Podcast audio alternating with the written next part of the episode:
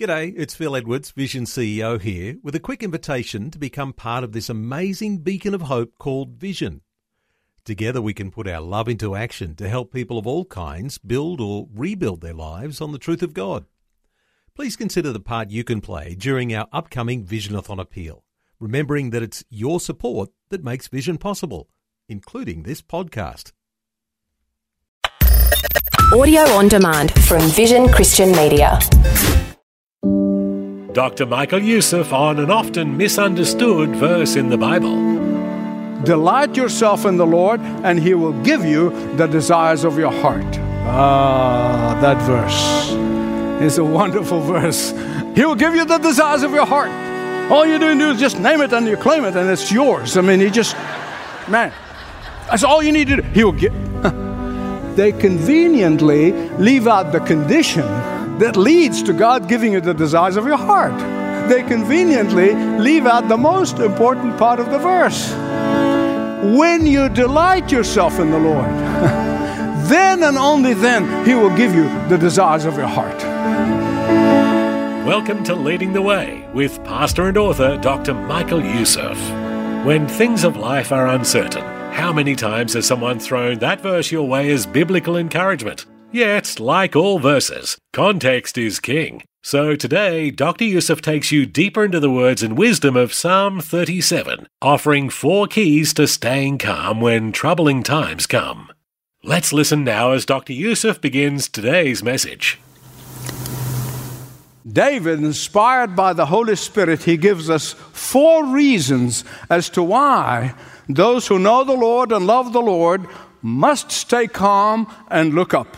Four reasons. Stay calm and look up, verses 1 to 3, because of what you cannot see with your physical eye. Secondly, verses 4 to 7, stay calm and look up because of what you already have.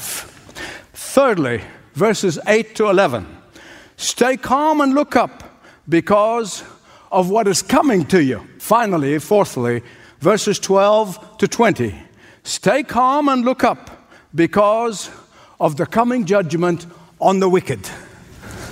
When you only see the success of the wicked, when you only see success of evil, and you cannot see anything else, we're basically like a person who's physically blind and he cannot see 24 7. He lives in darkness 24 7. That's what happens. But if you start seeing with your spiritual eyes, you're going to realize that these people are not as happy as they appear to be. You will see that these people, deep down, they are miserable. And you're going to see some things that you were not able to see with your physical eye, but you'll see it with your spiritual eyes.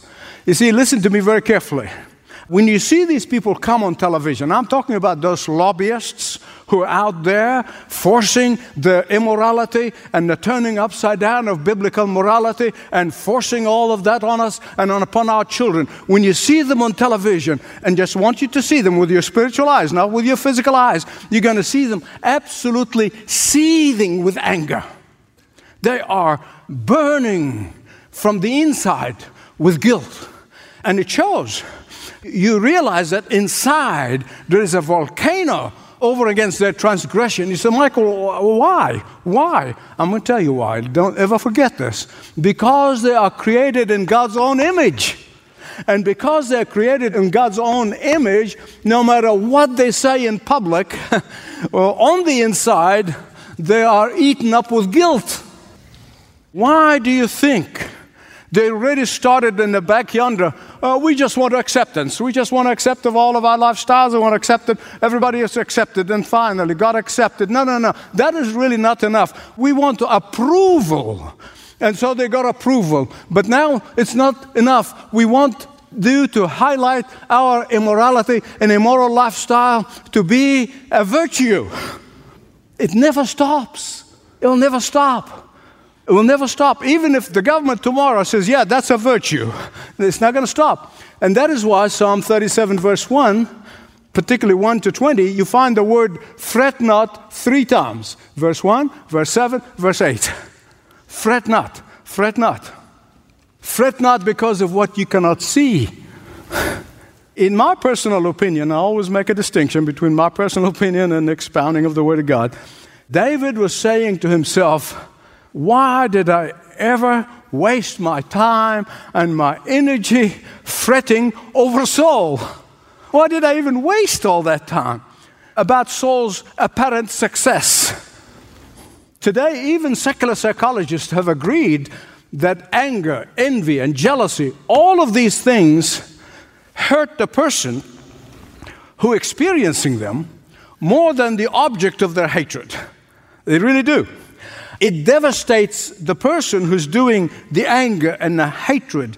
It devastates them and it can really destroy them. It can destroy them mentally, emotionally, psychologically, socially, but even physically.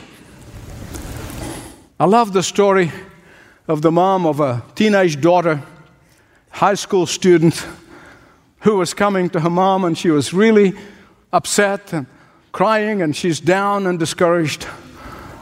And she said, Mom, why are the mean girls, the snobbish girls, they get the attention, they get the friends, they get the popularity, they get the favor. Here's what that wise mom said. Listen carefully.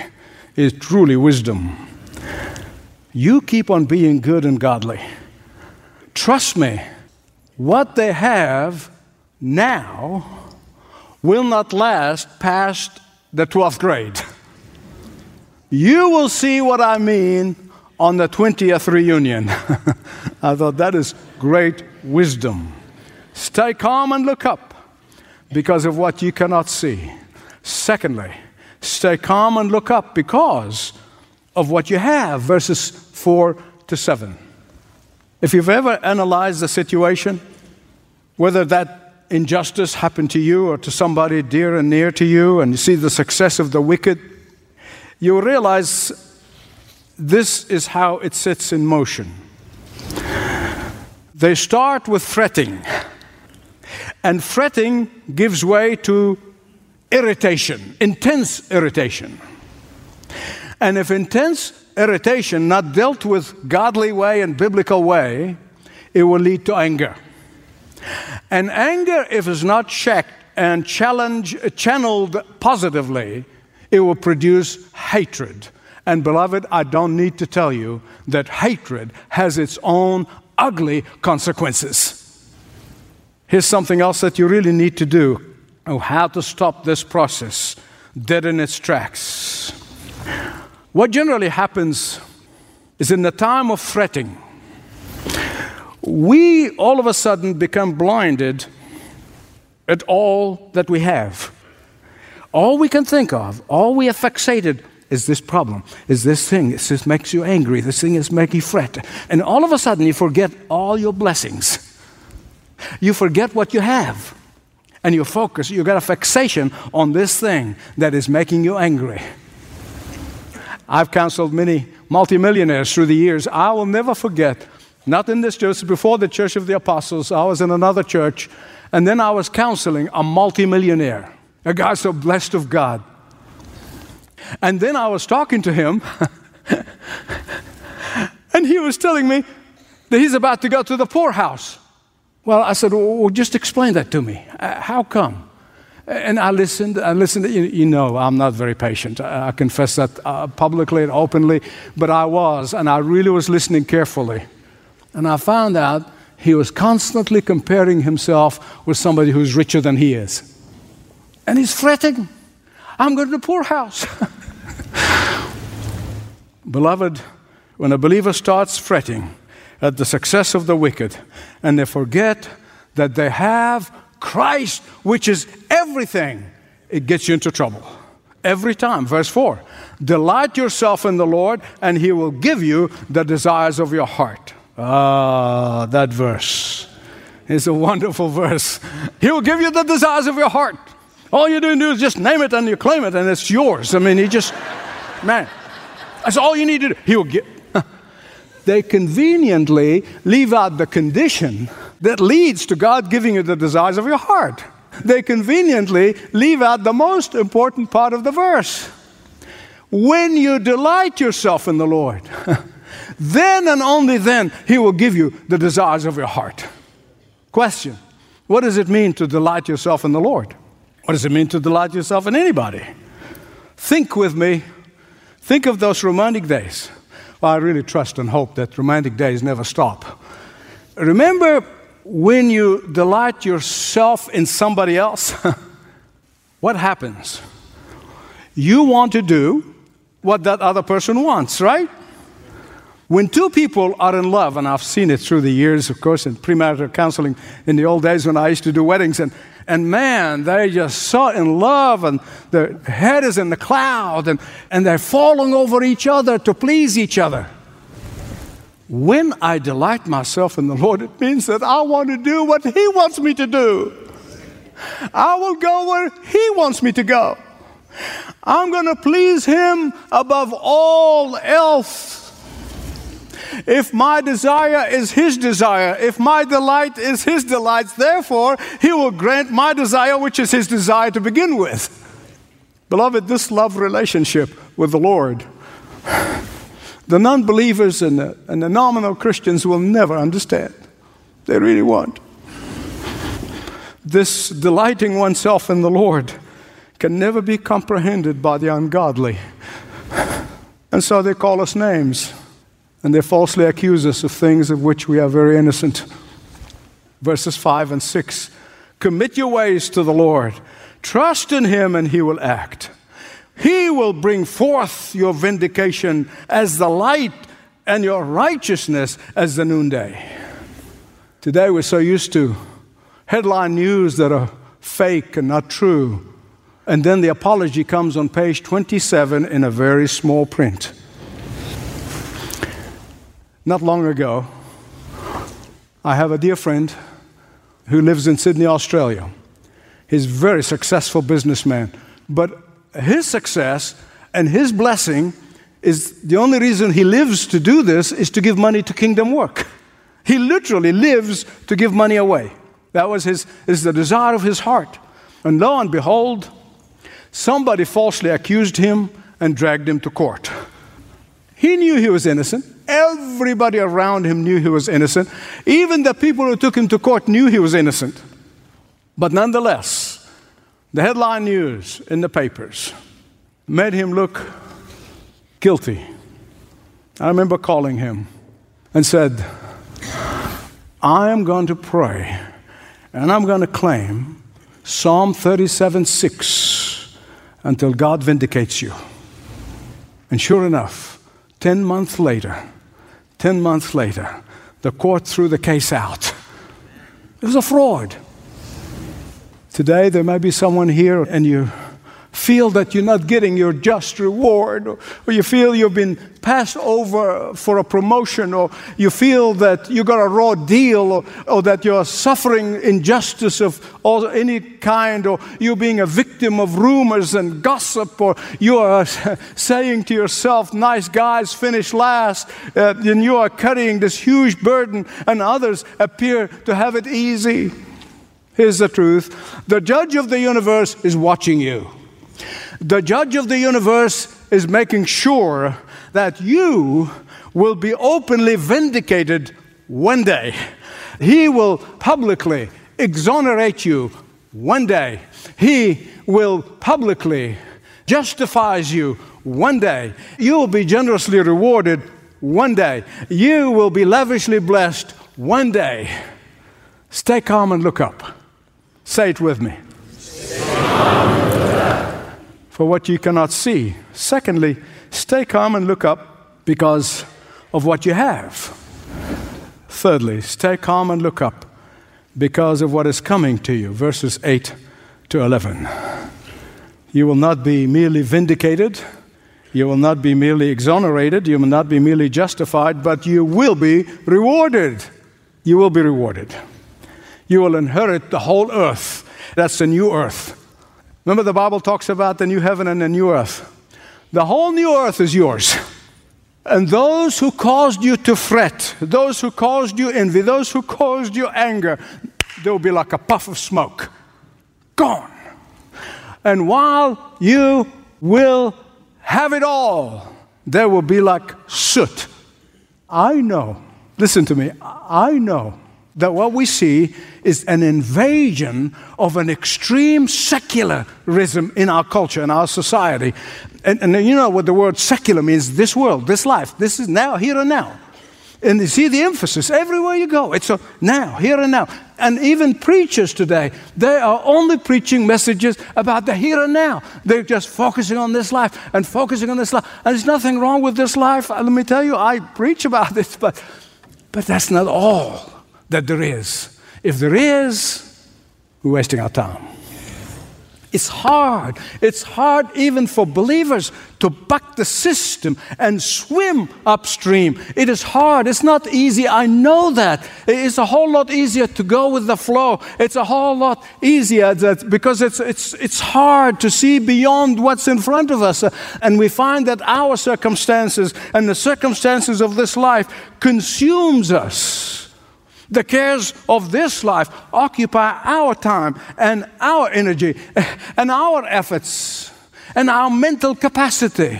The desires we want to see fulfilled in this life cloud our vision of the life to come. The headline news constantly grabbing our attention all the time, and the here and now even threatens to devour us. David said, Think about this. Everything that you ever wanted or desired is really yours, but not yet. Everything that you have envied others for is really yours, but not yet. Everything you wish for is yours, but not yet. As long as you remain meek, that is, having your strength under control, you will inherit the whole earth. And Jesus said that in the Beatitudes. Same thing. So, what is a meek? A lot of people think a meek person is a weak person. Far from it. Doesn't mean that at all. Moses was called the meekest man in the world. And you know what he did? He stood before the most powerful man on the face of the earth at that time. And he demanded that this man obey God. How about that for weakness, right? Meekness makes you bow before God, but stand tall before men. Meekness makes you bend your knees to the Lord, but stand firm and resolute before the culture and men in the culture. Meekness makes you trust in God, even when you're surrounded by people who are not trustworthy. Stay calm and look up for what you cannot see. Secondly, Stay calm and look up because of what you have. Thirdly, stay calm and look up because of what is coming to you. Finally, stay calm and look up because of the penalty of the wicked. Here's David telling us that uh, if we can see, if we can see what God sees, only if we can see what He sees, we would not waste a minute of our lives. We would not waste any of our energy, not a single minute of our time fretting, envying the wicked and their apparent success. If you and I could see what God sees, we too would laugh at the wicked just like God does. You would laugh even at your own waste of time and energy fretting. you too would laugh at the foolishness of the wicked. You too would laugh at the cruel joke that Satan is playing on the wicked. Let me ask you a question. Have you ever overreacted? I mean, really overreacted to some information that you received? I mean, you really flew off the handle, as you say. Only to discover later that that information was erroneous, that was wrong information. Answer the question to yourself. You don't have to tell me. Think of how you felt when you realized that those false information. I mean, you felt that you made a fool of yourself, right? Now, don't laugh because I've been there. a Few times. And that's exactly what happens when we envy or fret or become angry over the success of the ungodly. Listen to me. You have the wrong information because you have partial information. You have the wrong information. Begin to look at things from God's perspective, not from your own. In fact, instead of envying them and being angry at what they're doing, you know what we need to do? We need to weep for them. And I mean that with all my heart. We should be weeping over the horrible fate their dreadful end. We should be weeping over the terrible coming judgment on the wicked because of their coming torment. That will not be for a period of time, that will be forever and ever and ever. I know we don't weep over sinners in the church anymore. These days, professing Christians either join the sinners or envy the sinners. Someone said that uh, there are more tears shed in the movie theaters over imaginary tragedies than in the churches where there are real ones. Sir Winston Churchill, who once said, Men occasionally stumble over the truth, but most of them pick themselves up and hurry off as if nothing happened.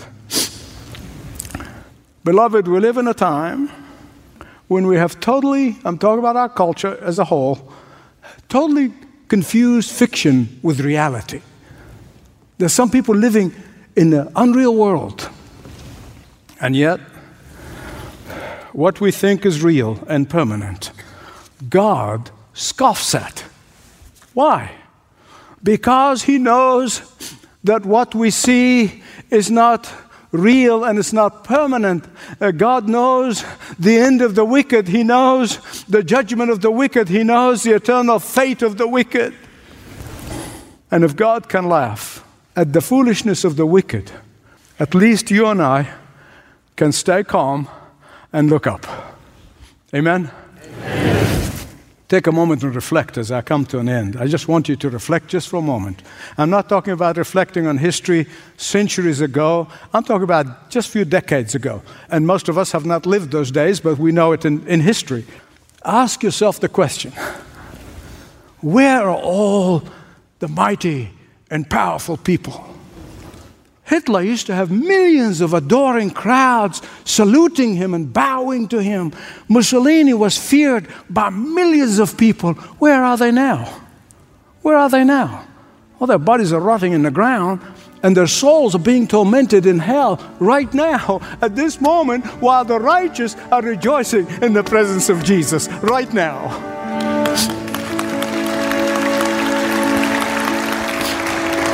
Stay calm and look up.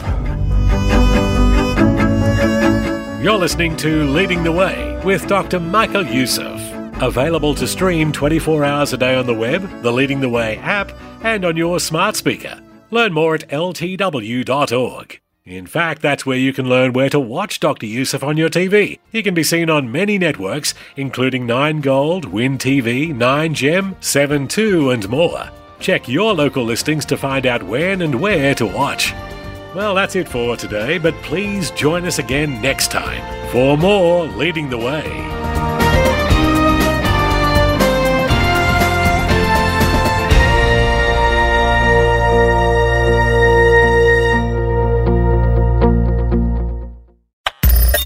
Thanks for taking time to listen to this audio on demand from Vision Christian Media.